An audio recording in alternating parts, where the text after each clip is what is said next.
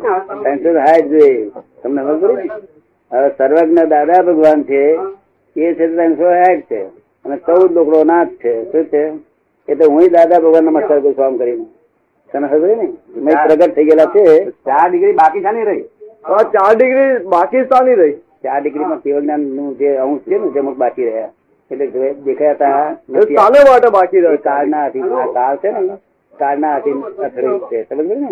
એના મને વાંધો નથી. મારે તો નિરંતર બાવીસ વર્ષથી હું સમાધિમાં નિરંતર કોઈ ક્ષણ સમાધિ ગઈ નથી. તો ગારો વડે ગમે તે ભણનાર મળે ને જ્ઞાની પુરુષને તો. જ્ઞાની કશું વસ્તુ એ તો દુનિયાનું બહુ જ પુણ્ય ઊંચી લાયેલા હોય તો એને ના જોઈતું હોય તો ઉપર ઉપર પડ્યા કરે. એટલે આ તમને ભૂમિકા માટે તૈયાર કરીએ શ્રીમદ રાજ અગર તો વેદાંત કે બધા એમ કહ્યું કે કર્મ કરતો બંધ થશે ત્યારે મોક્ષ થશે. શું કહ્યું? કર્મ કરતા કર્મ બંધ કર થાય. તમે સાંભળ્યું છે ખરું? વાંચ્યું. હે? વાંચ્યું છે. હવે બોલો હવે શું થાય? બોલો કર્મ ત્યારે શી રીતે બંધ થાય? કરતા પણ જતું રહેતો. હે?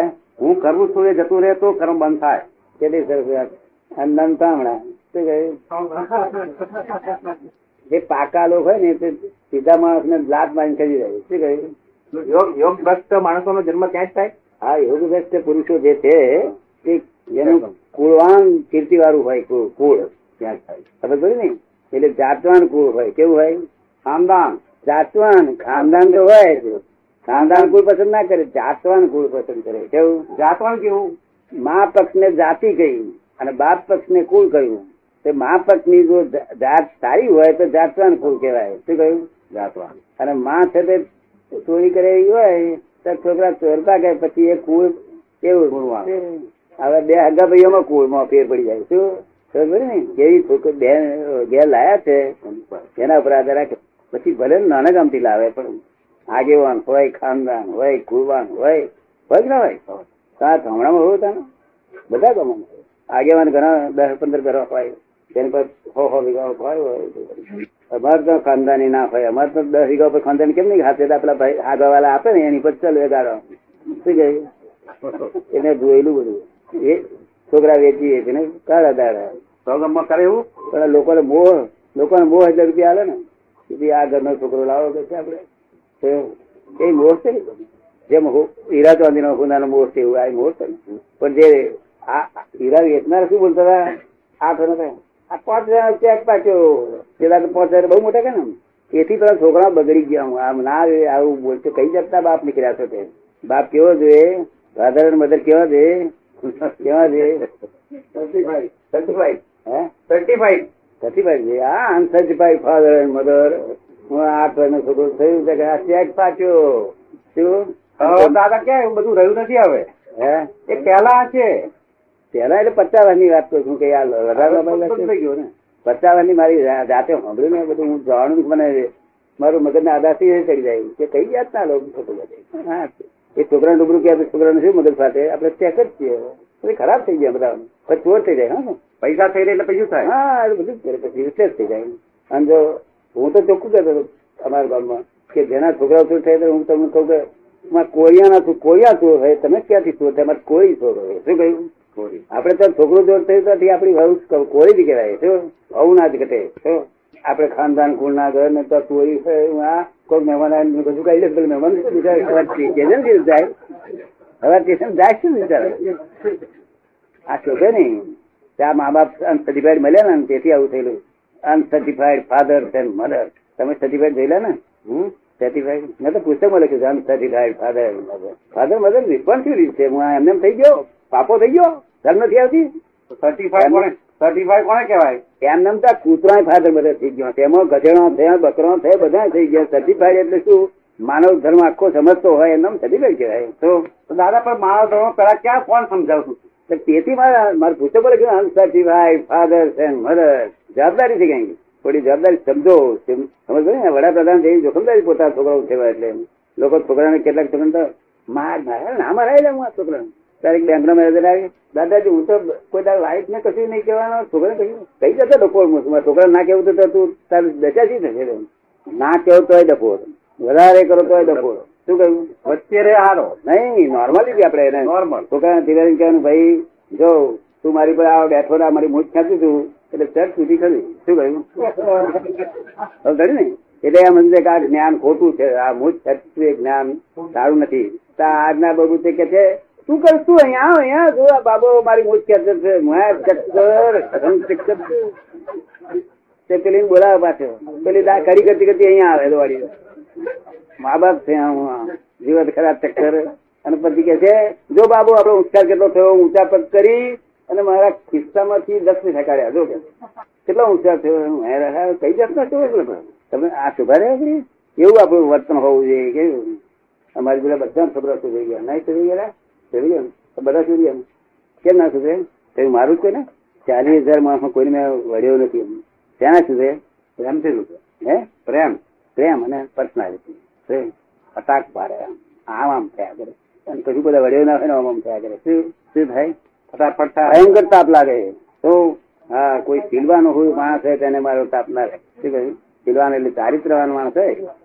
બાકી જે ચારિત્ર ઢીલો તો લોક ચારિત્ર બહુ તાપ લાગે તમને કેવી રીતના ખબર પડે કે ચારિત્રવાન છે કે લૂઝ કેરેક્ટર વાળો? કેવી રીતના ખબર પડે મને જોતા ભરકે તો હજુ ના સમજી હું ચક્કર જોતા ભરકે તો હું શું છે મય તારામાં ભડકે. જોતા જ ભડકે. અને કેટલાક તો મેં ચંદ્રકાંત ને કહ્યું આપણે ઘેર બેઠા હોય ત્યારે.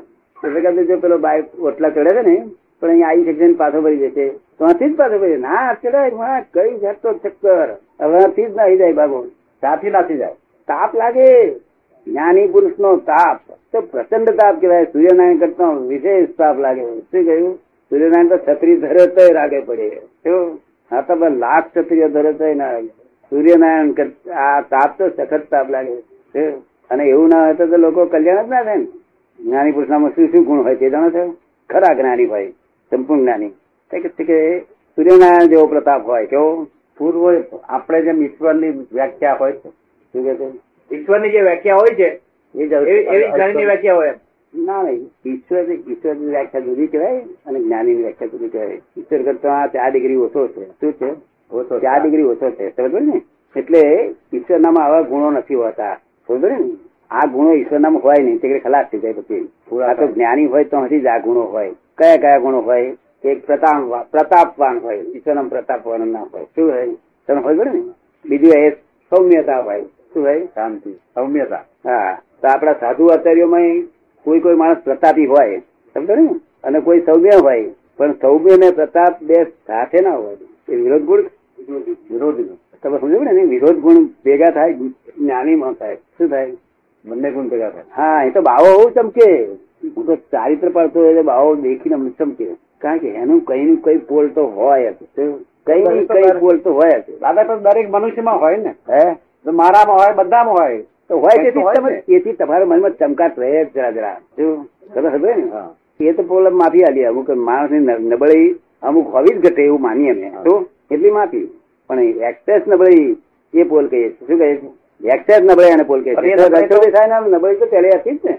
એ નબળે તો આ જ્ઞાન મળે તો જાય જ ના જાય બધી. મેર મેરે નબળી કાઢવા માટે જ્ઞાન લેવાનું વીકનેસ જાય એટલા માટે ક્રોધમાન માયા લોભ બધું રાગ છે ક્રોધમાન બધું જતું રહે હળહળ. દાદા પણ ક્રોધ માન બધું જતું રહે એમને. એના માટે પ્રયત્ન ના કરવો પડે. હે? એને કાઢવા માટે પ્રયત્ન કરવો પડે. તેના માટે? ક્રોધ ને બધું કાઢવા માટે. ક્રોધ માન માયા લોભ ને કાઢવા માટે પ્રયત્ન કરવો પડે ને? ક્યારે નથી કર્યો લોકોએ? પ્રયત્ન તમે બહુ કરીએ પણ નીકળતું જ નથી પ્રયત્નથી જાય નહીં. શું છે? કે પ્રયત્નથી જાય નહીં. જાય કેવી રીતે? ક્રોધ માન માયા લોભ એ એની મધરનું નામ જાણો છો તમે? એની મધર? ના.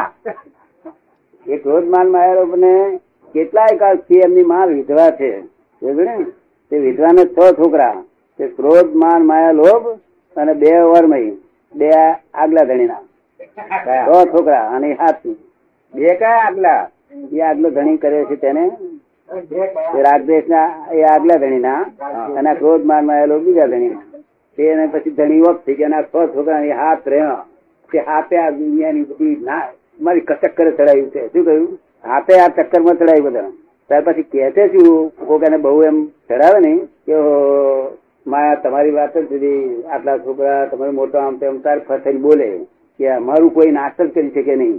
પણ અમારો આ જે અમારો ક્રોધ નામના છોકરાઓ તો ઘણા લોકોને માર- નાખ્યો હોય છે.